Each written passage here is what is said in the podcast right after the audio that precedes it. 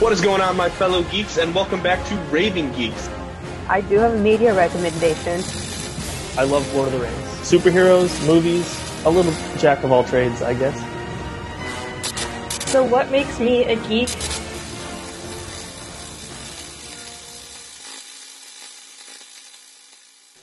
Bum ba bum bum bum bum. What is going on, my fellow geeks, and welcome back to Raving Geeks, the week, weekly pop culture podcast from Central Michigan Life, where we discuss all things geek culture, which is like high culture, but better.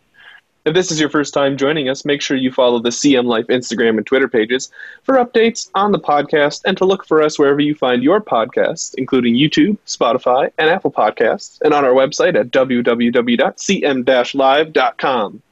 My name is Brendan Valentine, reporting to you live from the red carpet in Mount Pleasant, Michigan. And I'd like to thank you all for joining me and my fellow co hosts this week, who will introduce themselves in a second with our question of the week. This week's question is What is your favorite critically acclaimed film?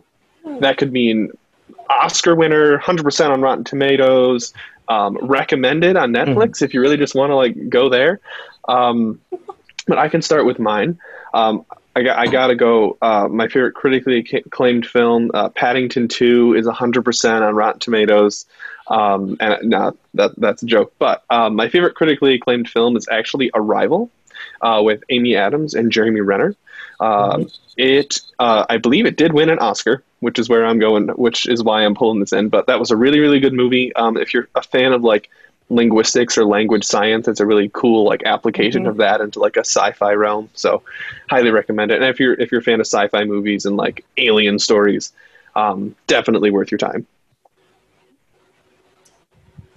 All right. Um, I'll go next. Hello, Isaac Hunter here from my apartment. Um, my favorite critically acclaimed Oscar nominated film uh, would obviously have to be um, if I had to pick one, it'd be The Return of the King. Uh, but if I could do this whole series, I, I will, because in total they won 17 Oscars. Fellowship was nominated for 13 Oscars and won four. The Two Towers was nominated for six Oscars and won two. And The Return of the King was nominated for 11 Oscars and won all 11 Oscars. Um, in total, the series received 475 awards out of um, 800 nominations, thus making the films the most awarded film series in cinematic history. Uh, so yes, uh, I have to stick to my my niche, and my niche is Lord of the Rings. Yes, like I, I agree with you there. Yeah. Um, hey everyone, uh, my name is Hope Gooderl. Um, so true to my nature, if you've tuned in to us before, I can't just pick one. Um, I actually went through the Wikipedia list and like went back a few years to see what movies were like part of the Oscars. Um, oh yeah, I'm also at the Oscars. Sorry, I'm not super dressed fancy because that's all at my house, not at my apartment that I'm moving out of at the end of this week. Um, but so I went through and I found Ford versus Ferrari um, from 2019. That one was a really good movie. I really liked that one. Um, Black Panther 2018, Dunkirk in 2017, uh, La La Land, Hacksaw Ridge, and Fantastic Beasts and Where to Find Them, all from 2016.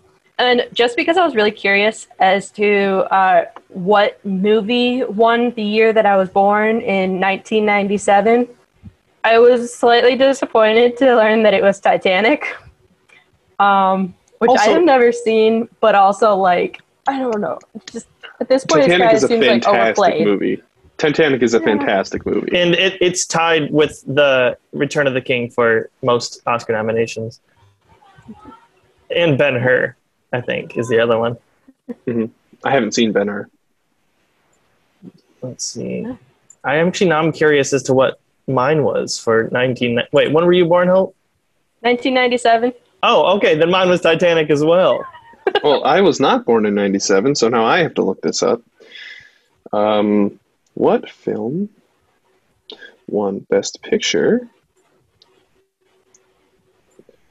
in 2000 a wee little baby. I'm not a baby. I turn 21 tomorrow. Um, American Beauty. You're still a baby until Oh. tomorrow. American Beauty. Heck, Literally four movie. hours from when we're recording this. But still not technically a full legal adult yet. Makes Uh, you a hey, baby. neither of you can rent a car yet, so technically you're not full legal adults either. If you really want to go there. Yes. Yes. All, yet. Alrighty. Well, thank you, hosts, uh, for getting things started. Um, so now we'd just like to share some quick geek news. So, uh, hosts, what have you got for us? Um, I'll start because I probably have the least. I could be wrong though. I only have Um, two, so Oh, you actually have the least. Okay. Um, so my news, which isn't as newsy as it, it might have been a few days ago, but that's all right. Uh, step one was that the the trailer for uh, Chris Pratt's time traveling sci-fi film, The Tomorrow War, uh, dropped. Uh, that's going to be on Amazon. Looks kind of exciting. It has to do with people having to time travel to fight in a war, which is probably the worst draft I've ever heard of. Um, because that would suck. Mhm. So you can watch that. Looks pretty fun, action packed. Helicopters, aliens. I think aliens at least.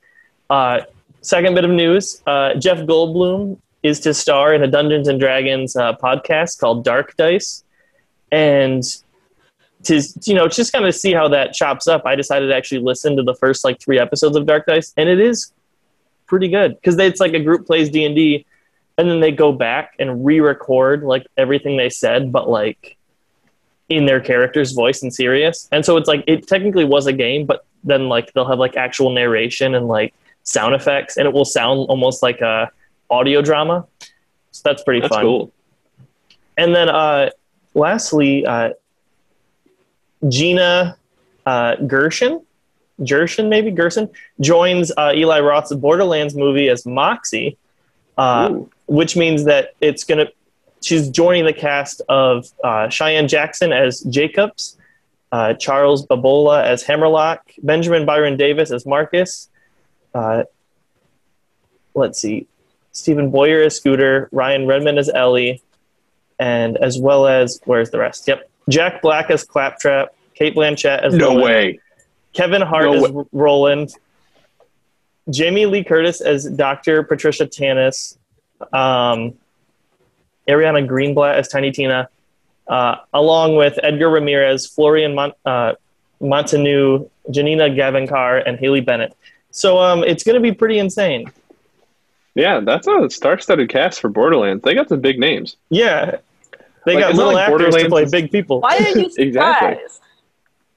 That's true. That that I told you about the Jack Black and like Yeah. the last thing Oh, thing I a few episodes ago. Come on. I 100% forgot. I was more reacting to the character he was playing. How dare you? Is- yeah, claptrap. Sorry. Um, I, what I'm really curious about though is is it going to be like, are they just going to look super realistic, or will they try and kind of like do that like the cell shading style that Borderlands does a little bit? Um, They might have like a filter on the camera Yeah. type thing. kind of yeah. like how what is it? Is it? Oh, is it is it Sin City? Sin City. Sin City Yeah. that has like that whole like it looks really It looks like it's a comic book. like a comic book. Yeah, Yeah, they might do that. That'd be cool. which I'd be all right with to be honest. Because I mean, Borderlands definitely has that aesthetic. Yeah. Like th- that's important. Like important enough to the game that I could see them including in the movie. Um. Alrighty. Well, uh, for my geek news, uh, I just like to. Uh, I found out that um, Emilia Clarke, um, who played. Um, I did not watch Game of Thrones, so I don't know how to pronounce her name. Um, T- T- Tiern. T- T- T- Can't. No, I can't. Not even gonna try. The, the blonde one that talks to dragons. Yes, there's a she has a lot of names. Um, Yes. I could Jason say them Momoa's all. wife. like, Um, Jason oh Momoa's yes, wife. Emilia Clarke. Yeah. Um, His yes. character's Well, wife. Yes, Yeah. but she also played Well- Qi'ra in Solo, a Star Wars story. Uh, will be joining the Secret Invasion project at Marvel, so um, she will now be uh, dipping her toes into three major franchises with Star Wars, Game of Thrones, and now Marvel. Uh, which I'm, I know, I, I think she's an awesome actor. She uh, played the hell out of the role of Qi'ra. Uh, actually made me like care about a character I didn't think I was supposed to care about. yeah, agreed. Um, and then uh, the reason I brought up Paddington 2 earlier is because Citizen Kane is no longer 100% on Rotten Tomatoes. Um, but Paddington 2 still is, and I think that's really funny. Ah. Um, personally, I think Citizen Kane is overhyped, uh, especially for like what we get in the current movies. Like, definitely not a bad film, but um, I feel like it's one of those films used to gatekeep films, which makes me like it less. Yeah. So, all right, that's all I've got this week. So, Hope, take it away. All right. Um, so first off, we have Haunted Mansion, which had the original movie was Eddie Murphy. Mhm. Um, so Justin Simien, um, who did Dear White People, is set to direct the new version of the Disney franchise. Vin Diesel is set to star in a new movie based on the classic game Rock'em Sock'em. Uh, Into the Spider Verse sequel has three directors Joaquin Dos Santos, Kemp Powers, J.K. Thompson are all set to direct the sequel of Into the Spider Verse. Uh, Captain America has been announced that there is going to be a fourth Captain America movie, um, and it's in the works with the Falcon and Winter Soldier showrunner Malcolm Spellman. Um, Spellman actually was quoted saying that, like, when this was announced and everything, he's like, Yeah, there are a lot more movies than just the 15 that Marvel has announced that are, like, coming out or, like, in the works type thing. And I was just like, You can't say that without giving us more. Um, What's that that gif that gif of uh of uh Hawkeye saying "Don't give me Oh. hope"? yeah, I was thinking that the one of the uh, guy holding the bars to like the White House or gates or whatever it is. Like, Let me in. Oh, Is that Eric Andre? Mhm. I think so. Um, also, Anthony Mackie found out about Captain America 4 from some person while grocery shopping. The guy was Like, like, "Yeah, is this Marvel true?" didn't even tell. um, so, yeah, you know, uh, we're all with Anthony Mackie here. Uh, speaking of Game of Thrones, there's a Game of Thrones prequel in the works called House of the Dragon, um, and the cast is assembling to begin production on that. Uh, the Ironheart series was announced that the Disney Plus series will be six episodes long, um, so like Falcon and Winter Soldier, and production is slated for this May or this month. It's May. Um, cue in the um, Timber Timberlake, right? Justin Yeah, yep. Timberlake. It's gonna It's- be May. Um, so there is a uh, live action Sony series that is going to be filming, begin filming in August called Silk TV series. Um, I believe it has something to do with like Spider Man and Spider Verse because the picture showed like webbing and like a Spider Man looking costume. I think it was Yeah. a female. Silk Uh, is a is a is a female character that has similar spider Yeah. uh, powers. If We I'm get not more wrong. Spider Man verse. Sony's definitely things. milking the fact that they have to share that with Marvel. They're going to pull out all the Oh. stops on what characters they can pull in, and then as soon as they can, they're going to snatch Tom Holland up for one of their movies. Oh yeah. Well, and still TV series um, is also rumored to end up on Amazon Prime too. So that's another where they might not give it to Disney. Um, Oh, in they're the not. King, Ko- yeah. Uh, in the King Kong universe, Godzilla vs Kong director Adam Wingard is in talks to return for a new MonsterVerse film called Son of Kong. Uh, the Eternals, Gemma Chan's Sersi is set to be the lead character in the Marvel film. Uh, Invincible, which is a animated TV series on Mhm. Amazon Prime, It's really uh, good. Announced. Well, you get two more seasons. You get they Woo! renewed Invincible for season two and season three. There is reportedly a Mandalorian video game in development for PS5, Xbox Series X, PC, and possibly PS4 and Xbox One. So they're gonna try and get it out there. It's interesting that like Nintendo isn't on there, but Nintendo's got their own thing. if um, I Switch get a free roam Mandalorian Star Wars where you build your own Mandalorian, I would be so happy. Yeah, but I, I feel like the reason it's not on Switch is like Nintendo, the way they like produce game, like the the actual cartridges is tough for like smaller developer, like it's tough for developers to get behind because it's so expensive.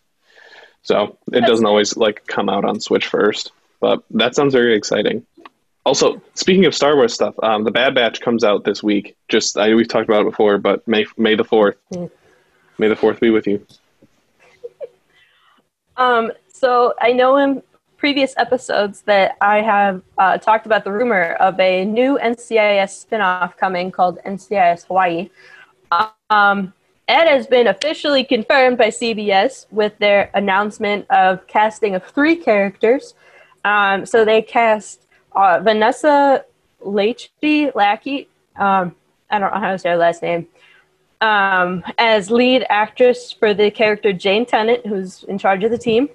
We have Yasmin Al Bustami as Lucy, who's the junior member of the team, and Jason Antoon as Ernie, the NCIS cyber intelligence specialist. Um, it was also um, shown that the um, spelling of how they did NCIS Hawaii was changed to reflect how Hawaii is written in um, the Hawaiian language. So how we might see it on a normal map as just H A W A I I, um, it's actually H A W A I apostrophe I. So it's more uh, Hawaii, um, which I thought that, that was really cool, and especially the fact that you know filming in Hawaii and they're gonna be, you know, all over the place on those islands. That like, hey, why not show some respect to the people? Um, in my final geek news for the uh, this episode is that Morbius, the Spider-Man spinoff, has been delayed by Sony for a fifth time, um, and it will now be released a day before my birthday, January twenty eighth, twenty twenty two. Oh Yeah. dang, that's a long way That out. all of my geek news. Dang, I was looking forward to Morbius too. I I mean, I still am, but you know, when it's that far out, it's hard to hard to get hype for. Alrighty.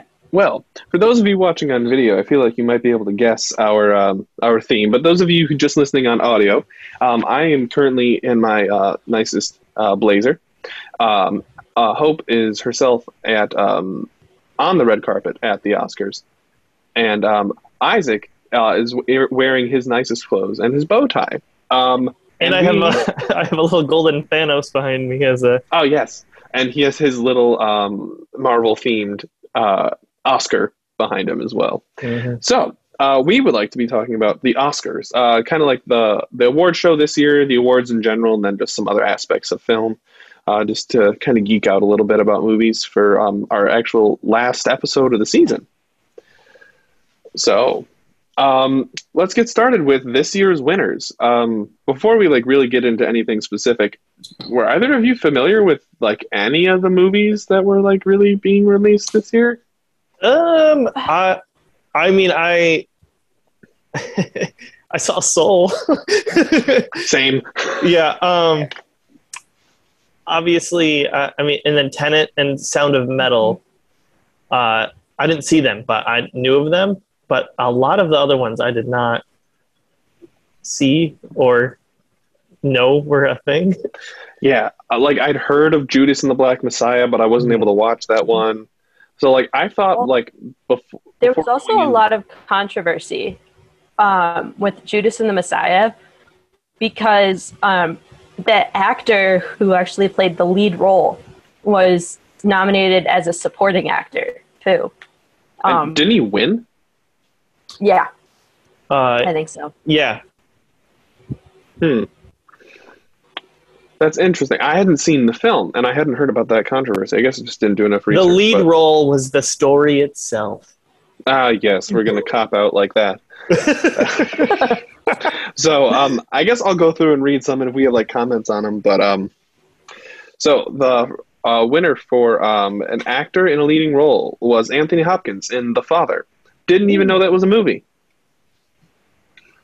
Um, I like I would like Anthony Hopkins though. I also like Anthony Hopkins. Either of you hear about The Father before beforehand?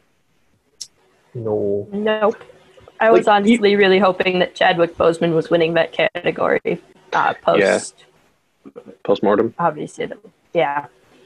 Um, but the thing is with the Oscars, normally at least like I've heard of the movies they're doing, even if I haven't seen them. But like in this one, Mhm. the only one I heard of was um the one that uh that Chadwick Chadwick Boseman was in Ma Rainey's Black Bottom, but also I hadn't seen it. Like I, I feel like the, Yeah. I def- the pandemic definitely messed up movie watching. If you didn't have the right like subscription services and stuff like that, you know, a lot of stuff you weren't able to see. But I think I just found it weird how many I hadn't seen, especially for these like big categories like uh, Best Picture and uh, leading actor and actress. Mhm. Um, so and then uh, actor in supporting role Daniel uh, Kaluuya uh, for I think I'm mispronouncing that, but for Judas and the Black Messiah. Um, actress in the leading role Frances McDormand in Nomadland. Um, actress in a supporting role uh, uh, Yoo Jung Yoon in Minari, uh, which I also hadn't heard of. Is that an international film? Well, I only heard about it because that's the one that Steven Yeun is in.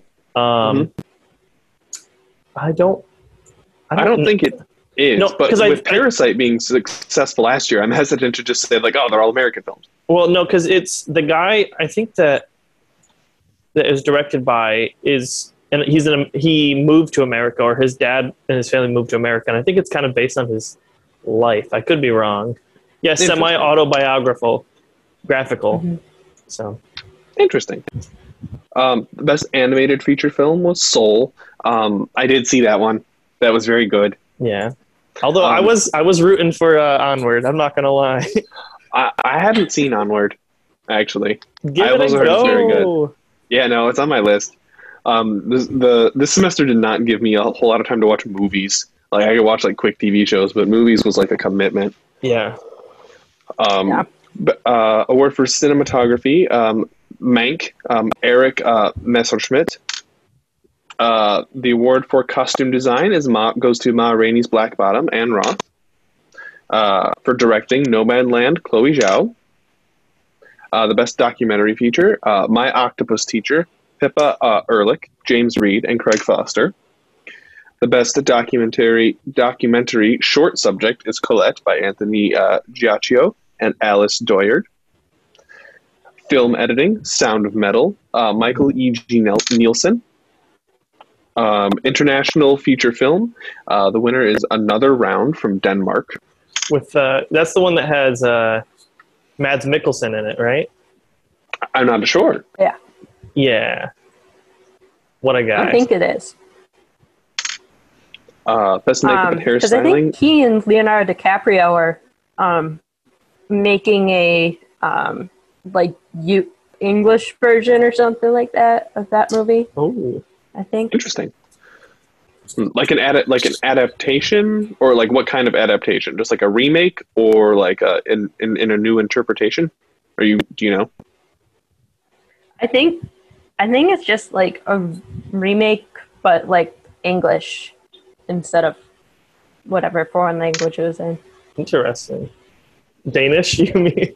Sorry, it's from Denmark. I Um, didn't know what language yeah. it was in, so Sorry. I hadn't heard of that one. Sorry. also, like bad. Denmark borders a couple other countries that speak different languages. So, you, Yeah. like the thing, like Yeah. you always have like if you have local film festivals in like Arizona, New Mexico, there might be Spanish films and like Mhm. local films from Quebec or in Spanish as well, or in French, not Spanish. Yeah. That'd be interesting if there was a Spanish film in Quebec. Um, so best uh, music for the original score also went to Soul, um, and the best music for original song went to "Fight for You" from Judas and the Black Messiah. Uh, best picture went to Nomadland. Uh, overall, the other nominees for that one were The Father, Judas and the Black Messiah, Mank, Minari, Promising Young Woman, Sound of Metal, and The Trial of the Chicago Seven. So I'd actually heard of Chicago, The Trial of the Chicago Seven, another one I hadn't seen, but I'd heard that it was being produced. See, I feel like everything that I have heard of was like in preview or ads for streaming services that I had, but on streaming services I didn't have. Yeah. HBO Max. Who said that? I don't know. I just, just- just heard Let's it. put in our final plug of the season. final plug of the season, HBO Max, please. Um, Uh, the more the more films you release on there, the more I actually want to see them. I need to watch Godzilla versus Kong. Um, I Mhm. need to watch Mortal Kombat now that it's out. I need to watch the uh, Zack Snyder's cut of the Justice League. Um, so please, Mhm. uh, subscription, send it our way here at Raving Geeks. Um, I'd give you my address, but that could be problematic. So um, yeah, I don't think my roommate would like that. Um, so just reach out to me. Uh, my DMs are open. HBO Max, please. A little- last little plug for the season. All right, uh, the winner for production design was Mank, with uh, production designer designers being uh, Donald Graham Burt and set decoration being Jan Pascale. Uh, the best short film, animated short film, is "If Anything If Anything Happens, I Love You" by Will McCormick and Michael Govier. I feel like I've seen that, actually. My sister, d- no, my, okay, so my sister's in art school and is a film major, and she has to watch like short films, and I feel like she showed me that, and that if if it's the one I'm thinking of, that was exceptional, like the tearjerker. Mhm. Um, the best uh, short film live action, Two Distant Strangers by uh, Travon Free and Martin Desmond Rowe. Um, the Oscar for best sound is the winner. The winner is Sound of Metal. Uh, the best visual effects is Tenet. Uh, the best writing adapted screenplay is The Father, screenplay by Christopher Hampton and Florian Zeller. And the best writing for original screenplay is Promising Young Woman, written by Emerald Fennell. And that is all of our Oscar winners for this year. Woo! So at least we don't have a Best Picture controversy this year, as far as I know. Yet. Yet. Now, usually they have the night of. What was it, uh, like five years ago, where they just read the wrong film? Was it the, the La La Land? One? yeah, they said La La Land, and it was actually Moonlight that won. Yeah. Mhm. Gosh. Have either of you seen like either of those movies, La La Land or Moonlight? Yeah. Yep. I have them both on my shelf. I shelf saw over. La La Land. Oh, so um, I think I have La La I, Land. I have I've seen La La Land. I have not seen Moonlight. Um, what how Moonlight? I heard Moonlight definitely deserved the Oscar. Yeah, it was really good. It, um, I mean, definitely different genre than La La Land. Yeah, well, it, ta- Um, it tackles like tougher. Yeah, it Topics, tackles doesn't it? tougher topics. Um, it gets a lot more real, I think. But I did really enjoy it, so I think it deserved it. That's good. Um, usually around Oscar time each year, I like see the list of like films nominated for Best Picture, and I do my best to watch each of them. But I wasn't su- like I don't know if it was like just the pandemic or anything this year. I wasn't like really drawn to to anything nominated for Best Picture. How about y'all? Oh. Well, now I want I to watch think, like, Nomadland. The biggest problem. I mean, I had heard of I think some of them, maybe like half of them or something, but um, I think the biggest problem was where to watch them slash if I needed to rent them or anything, like having the money to do so. You know, like um, um, I think what was it, Judas and the Black Messiah, right? Mhm. Um, that one, I think it was like I was like, oh, that sounds interesting, but then like didn't know where it was. Um, or like Wasn't the that one on trial of the Chicago Seven. It was one on HBO. I, I think I can double check. I know the Trial of Chicago Seven. I'm pretty sure is on Netflix, and I was gonna watch it the other day. Yeah, but um, I think like Ma Rainey, which I don't think that one was Best Picture, right? Um, but that one I think was on Amazon Prime, but that was still like a um, the biggest problem being if I don't have a job, how can I pay to see these things? And um, so that that was my biggest problem. But I mean, some of them too, like they just if I did see the trailer, because like for Nomadland, I saw a trailer, like it kept popping up on my YouTube account, but it was just like, I don't know. I don't know if I really want to watch it or not. Like I wasn't really hooked or anything. So Uh, so, Isaac, you were correct. Trial of the Chicago Seven is on Netflix. Uh, Judas and the Black Messiah, you can like, like rent it on, um, or yeah, you can buy it on YouTube as one option. Um, and then it was Apple TV, I think. It's also available on Prime, Ah. but they're all like full price purchases at the moment. That could be just post Oscar season. Gosh, Apple TV, that's something I don't think about. Sorry. Right? Dang, we're just like dishing on these streaming services now. We're like begging HBO to talk to us, and then we're like, hey, you know, let's let's destroy all these other ones. Yeah. What's what did you say? Peacock? I don't know what that is. Dude, I I use Yeah. Peacock for Parks and Rec in the office now. yeah. Which once it got the office, like I knew people were gonna go over to it. well, uh, my parents pay for Xfinity cable, and I'm like, well, I'll just use that. Then I get Peacock for free, so Yeah. which is nice. Um, so I've I've kind of like felt like this for, in the past couple of years for awards season. I don't know if it's just me getting older or if awards season is starting to just mean less because I feel like with all these streaming services, there are a lot of award shows, um, and I feel like a lot of years they just don't get the winner right. Like if that makes sense. Like Yeah.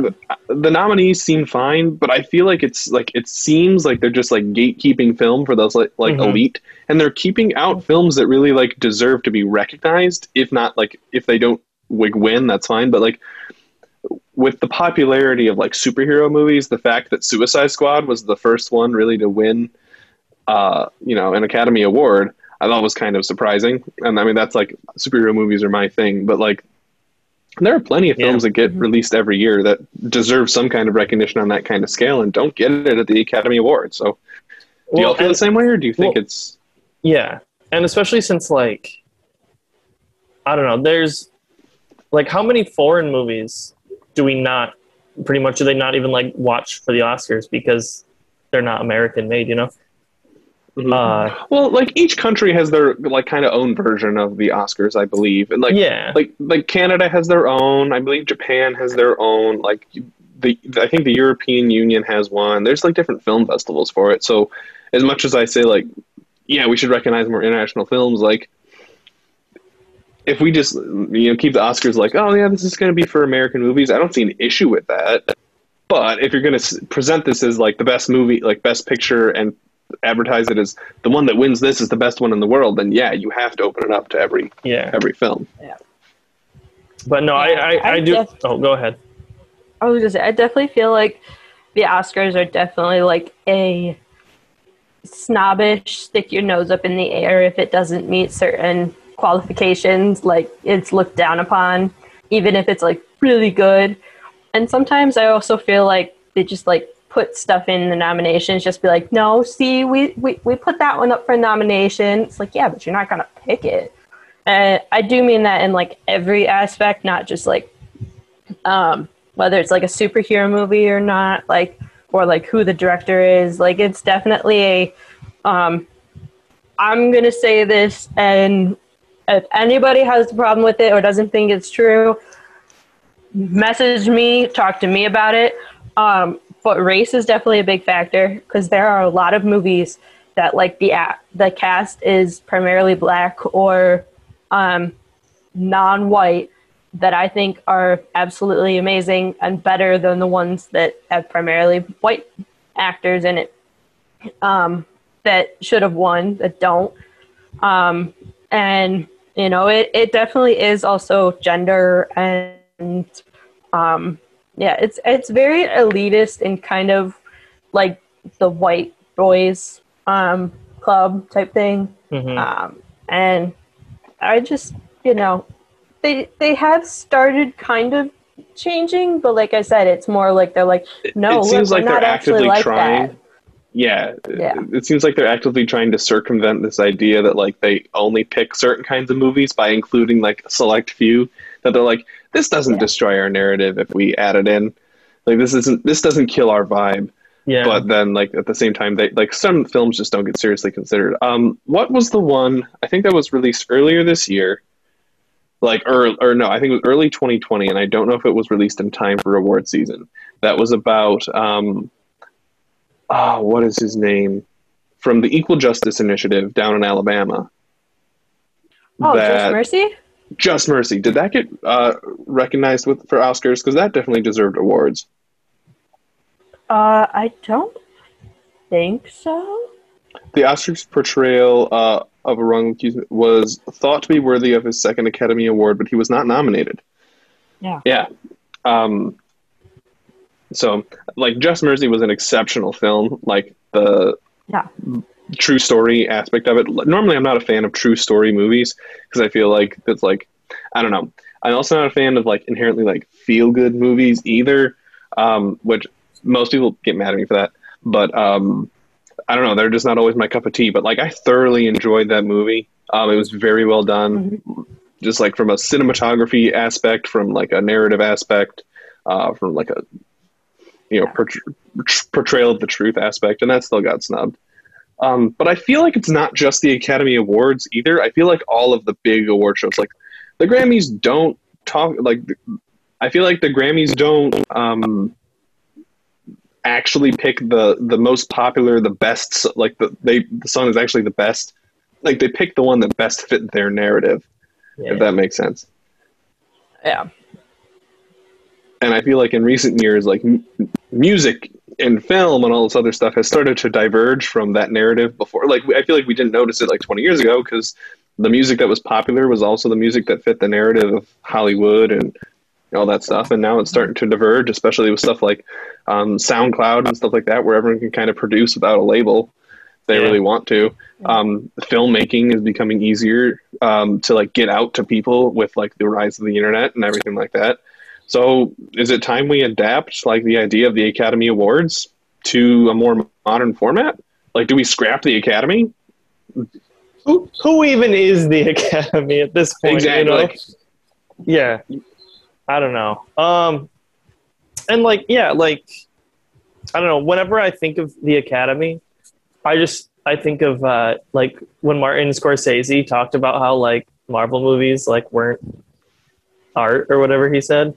Not cinema. Cinema, which like that's what I don't know. That's what I think about when I think of the people that pick the Oscar movies. Um, yeah, know. I'm kind of the same. Where like I see it as like a group of old white dudes. And mm-hmm. Dad, I apologize right now because I know you're gonna watch this eventually, and you're gonna yell at me for this. Um, but like they're 60s and older, and maybe they have like one woman, but like she's maybe in her 50s. Um, and like one other person, so they say they have equal representation or whatever, but it's you know the same narrative that's kind of been around for the longest time. Um, I think honestly, like I think there needs to be a change in the academy, um, and like how things are viewed and the categories and everything. Um, but I also, I also think, think that, that, like, oh, go for it. Hope sorry. I was gonna say I think they need to get out to the people, especially you know when you say stuff like there's SoundCloud for your Grammys, um, but you know with YouTube being available or you know people being able to put stuff out on different streaming services, possibly that like you know there needs to be more of hey this is what you can do for this category like it needs to more, be more readily available of like what requirements are to get into a category or like what um, would help you win, so to speak, um, just so that See, people feel like they have a choice to get into it or not. I would tend to disagree with like a like a criteria list because I feel like that might discourage like certain kinds of creativity in movies because if you're like looking to if you're like I want the award, I want the you know the critical acclaim, you're you're gonna look at that list of stuff. Um, yeah, and I also don't think it should be like necessarily like the most like popular, well received movie of the year either, because like there's aspects of film that I don't notice when I go to the movies and watch a movie that like should be appreciated and yeah. taken care of. Like I'm not actively listening to the score, but that's contributing to my experience. Like I don't understand camera angles, but that's also contributing to the experience. So like I think there should like I think the the point you made was pretty poignant hope that like it's the same people that have been making this these choices for mm-hmm. like decades and I feel like if you just like switch it up with like who is like still keep experts in the field, like don't just poll for the Oscars. I feel like that kind of makes it a little less special. That makes it feel a little more like the Kids' Choice Awards or something oh. like that. Which also I miss like watching the Kids' Choice Awards and actually like having seen all the stuff that that was on there. Now I watch them and I'm like, I don't know what any of these shows are. I don't know. Yeah, what is this? I'm um, not I, a kid anymore. I actually found the the they're the 17 what governors of the board uh, and each one represents a different branch for instance it's like casting directors directors film editors makeup artists producers visual effects you know actors cinematic cinematographers etc um, whoopi goldberg is the governor of the actors branch i didn't know that. Interesting. I didn't know that. Um, and then I don't recognize anyone else because they're all like behind the scenes people. But um, yeah, Oh, they Besides do- Whoopi Goldberg, do they have any other African Americans or non-white?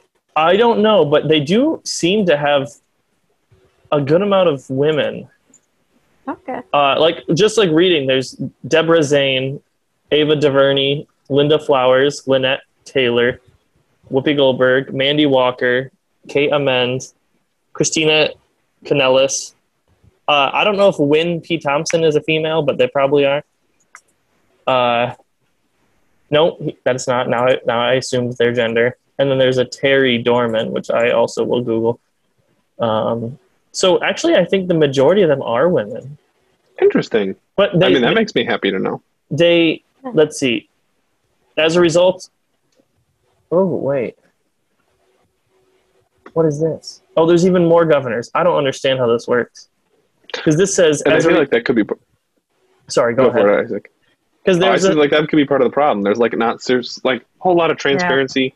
Like I feel like there should be some mystery behind it, but like not to the point where we don't know who's making these choices. I understand now. Actually, there are I don't know how many people are total, but these are just the people that were elected. And so it's like as the result of this election, the number of female academy governors increases from 25 to 26. People of color goes from 11 to 12.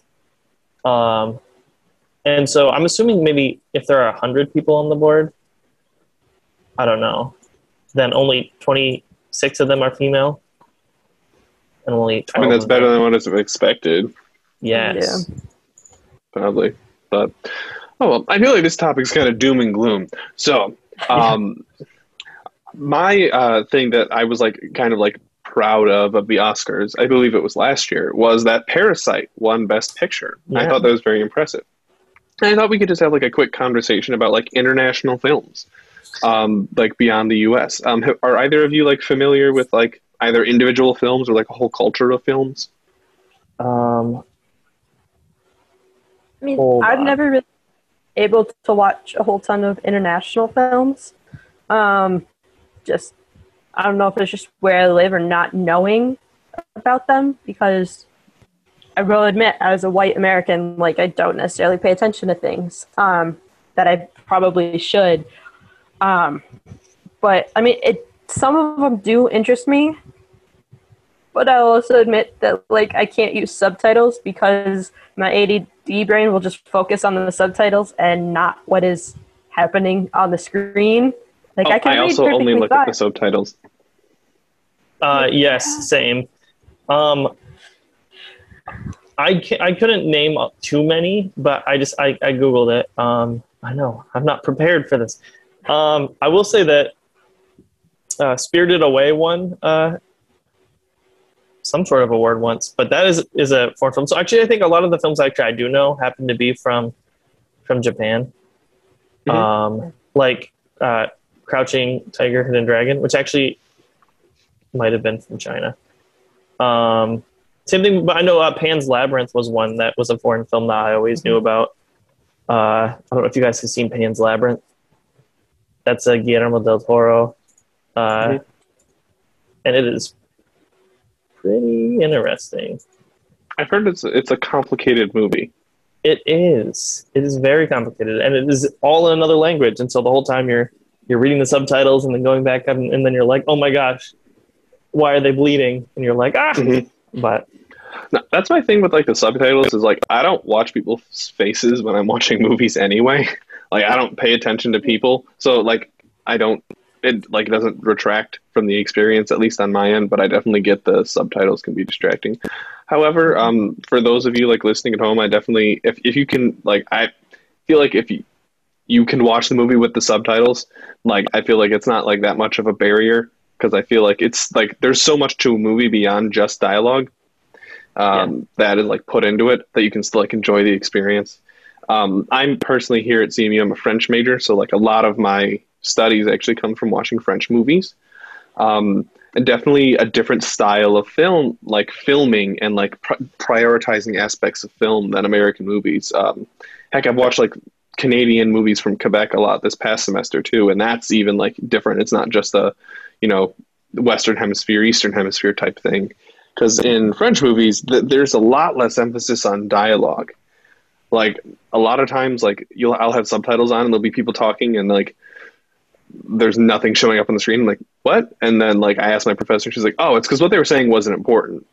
Like not enough to like actually put subtitles in because what's you're, what you're supposed to be paying attention to is you know what is going on on the screen. Like they're, they're having a conversation, but it's like it doesn't matter. Who cares? Mm-hmm. Um, the one director I'm thinking of for the French movies right now, um, his name is Jacques Tati. Um, and he has like a, a weird like comedic style. Like think the aesthetic of um, what's the what's the director's name that did the Grand Budapest? Wes oh, Anderson. Wes Anderson.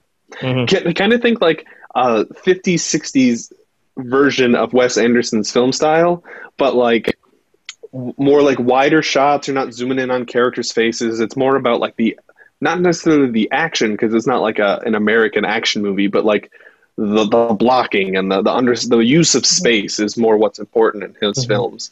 Um, the one film I'm thinking of is called Trafic, which is like an anglicism of the word traffic, and it's about like it's kind of a commentary on like the French auto industry and the use of cars in Europe.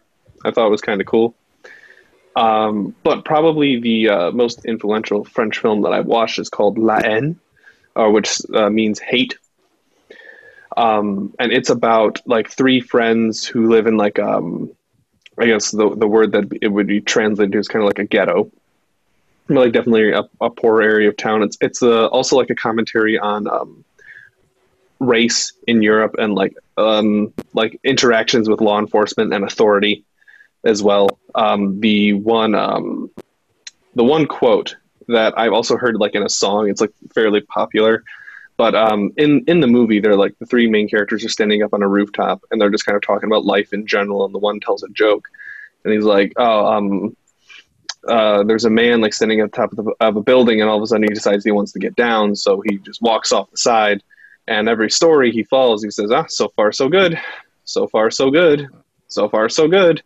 But it's like a commentary on like you know people you know people living in poverty. It's like you know every day one step at a time you're getting through, and you're like you know what, so far so good. But like because of the way the system works, you're eventually going to hit the ground. Is like the commentary on it, but like that's the whole movie, and that one joke is like pivotal for it's like that one piece of dialogue, but the rest of the dialogue in the movie is less like highlighted.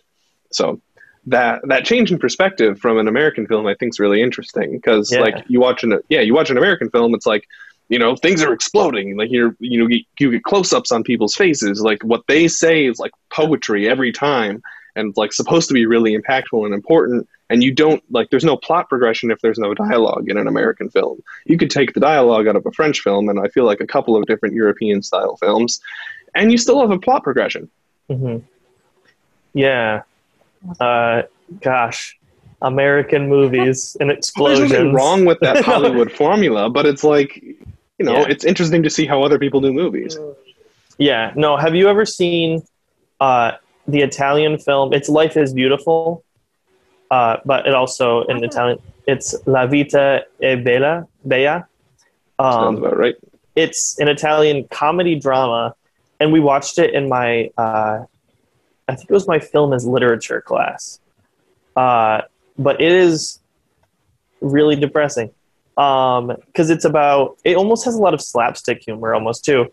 Um, and it's kind of filmed to look like it's old fashioned because it, it's about the Holocaust, and it's about like a dad and like his wife and his child, um, and basically it's about him making his child not feel the horrors of like the Holocaust. Like they go to a concentration camp and they like sneak his like child in like like with the adults and he basically like keeps the child like happy and pretending it's a game the entire time. Um, oh, I think I've seen that. Yeah, and it's like like and like the jokes he says are funny, but then you're like, he's just covering up like like it's a, it's almost like from the innocence of the child. like everyone knows what's going on, but the child's like laughing. Like there's a really like funny scene where he's the only one that can speak Italian, uh, and there's like Italian Jews in like the concentration camp, and so like there's a German that's like, "Hey, do you can you translate?" And he's like, "Oh, I can translate," and the German's like, "Okay," and like the German starts telling everyone like, if you do something like you're gonna get like, you know, like beaten and like do stuff, but then like when he translates it, he's like.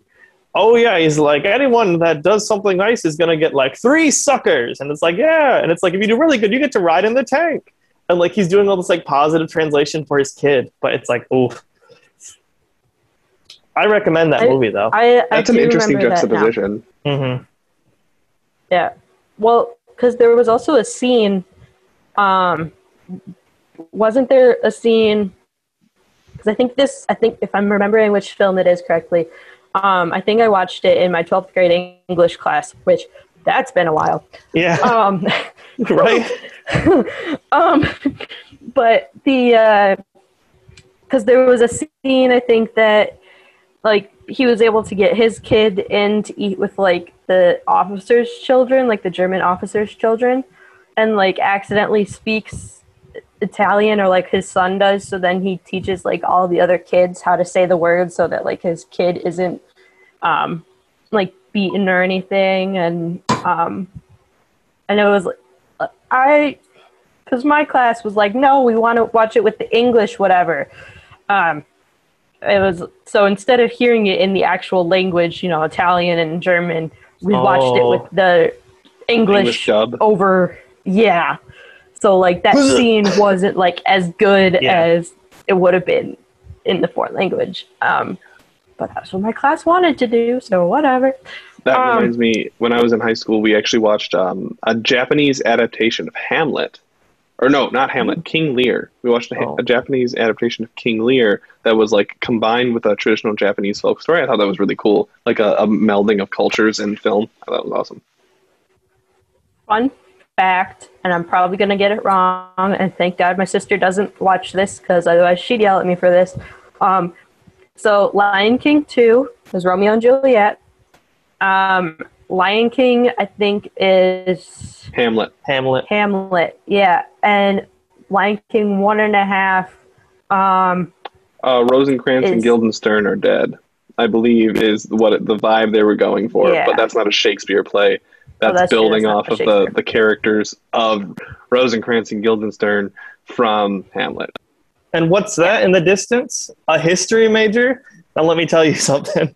Um, yeah, yes, yes, uh, very much Lion King is Hamlet, but Hamlet is also not the origin of the story, though, as it goes back to ancient Egyptian myth, if not before that, where you know uh, Osiris is the king and his son is Horus, and Osiris's brother Set kills him and then takes over and then Horus gets exiled and then has to come back and kill his uncle and take back over. And it's just this classic story of evil uncles all the way back in history.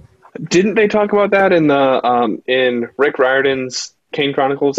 I didn't read those yes. because I I, didn't like so. them.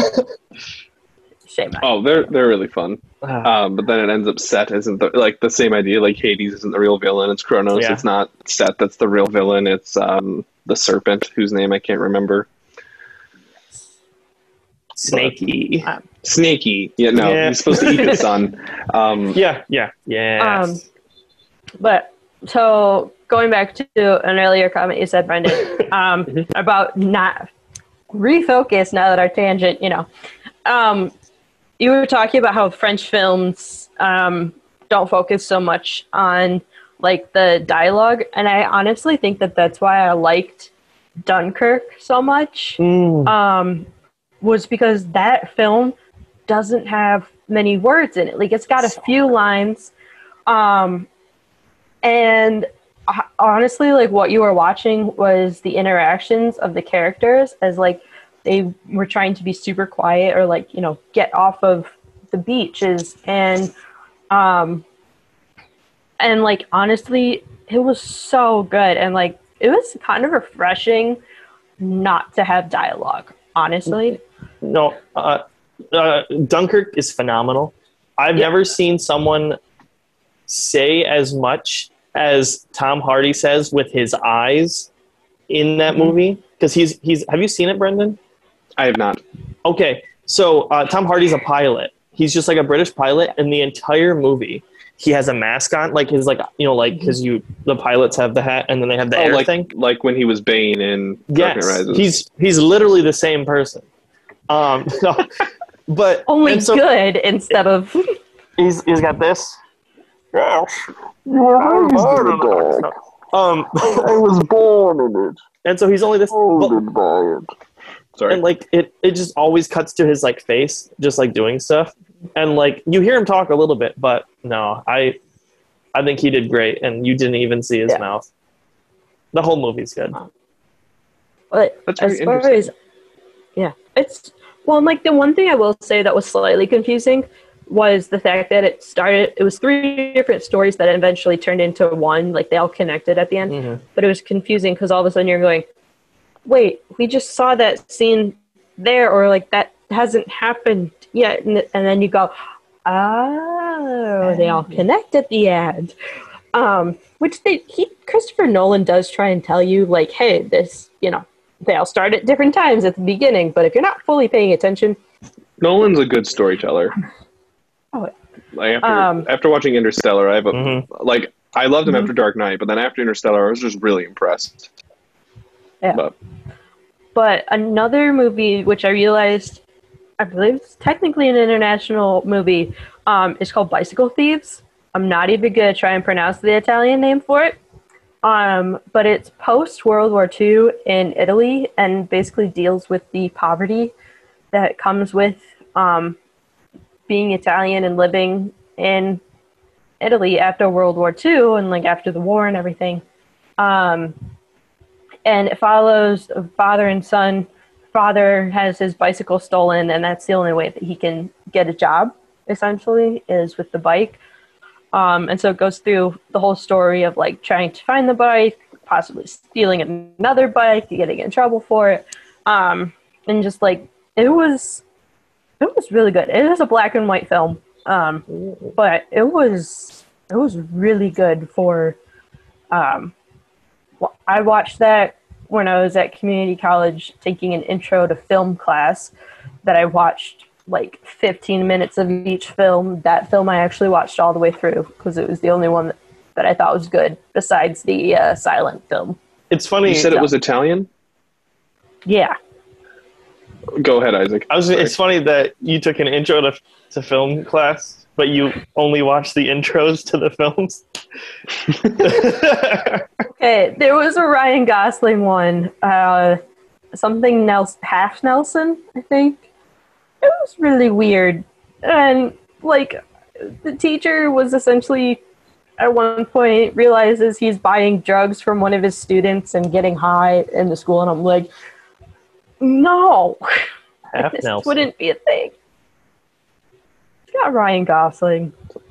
Well, um, the, just the one thing I also like mentioned, thought of like thinking about um, different films like in different countries is like here in the United States we make films and we like want to relate it to Americans, so like we tackle aspects of like American identity, like freedom and um, personal liberties and things like that are also are all pretty personal struggle, um, not community struggle, are like really how they're tackled. Like even like community struggles like with uh, racism and sexism are tackled from an individual perspective, Mhm. like uh, not a community perspective. But like watching uh, French and like even like uh, Quebecois films, like they they they have different cultural values and different things that they emphasize in character struggles.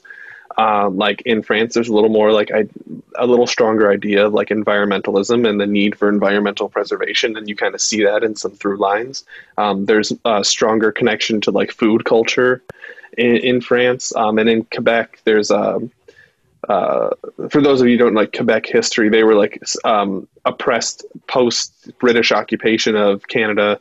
Um, the like French people, there's like this whole like root of like oppression in a lot of their films uh, that you see. So this difference in cultural identity is really interesting in how it like motivates you know these subplots and what's motivating to get people to watch a film like and as you mentioned like with the italian ones it seems like this um this certain kind of poverty seems to be a motivator because it's more common. Yeah. Um, it's in like Italian and German films too. There's probably like that reconciliation with the idea of the Holocaust. That's probably a little more common. So, well, on that awesome note, um, as always here on Raving Geeks, we like to end with some uh, recommendations for our viewers, whether that be uh, movies, video games, comics, or anything else geeky. Um, would either of you like to start? Uh, sure, I'll go first.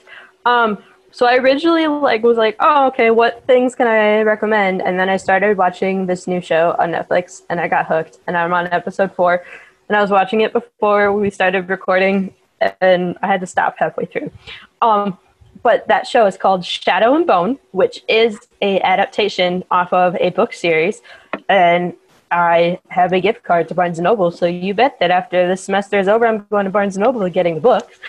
Um, but it's really good. Um, it's got Ben Barnes in it, which most of you will probably know him as Prince Caspian and eventually King Caspian.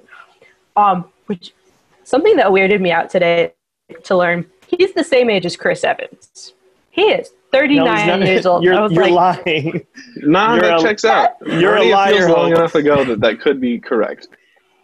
Gosh, he's Yeah. an attractive man, though. he really is. Um, but I, I have a lot of favorite characters in that show already, and I'm only on episode four. Um, but so yeah, I highly recommend that. It is on Netflix. It's a series, TV series.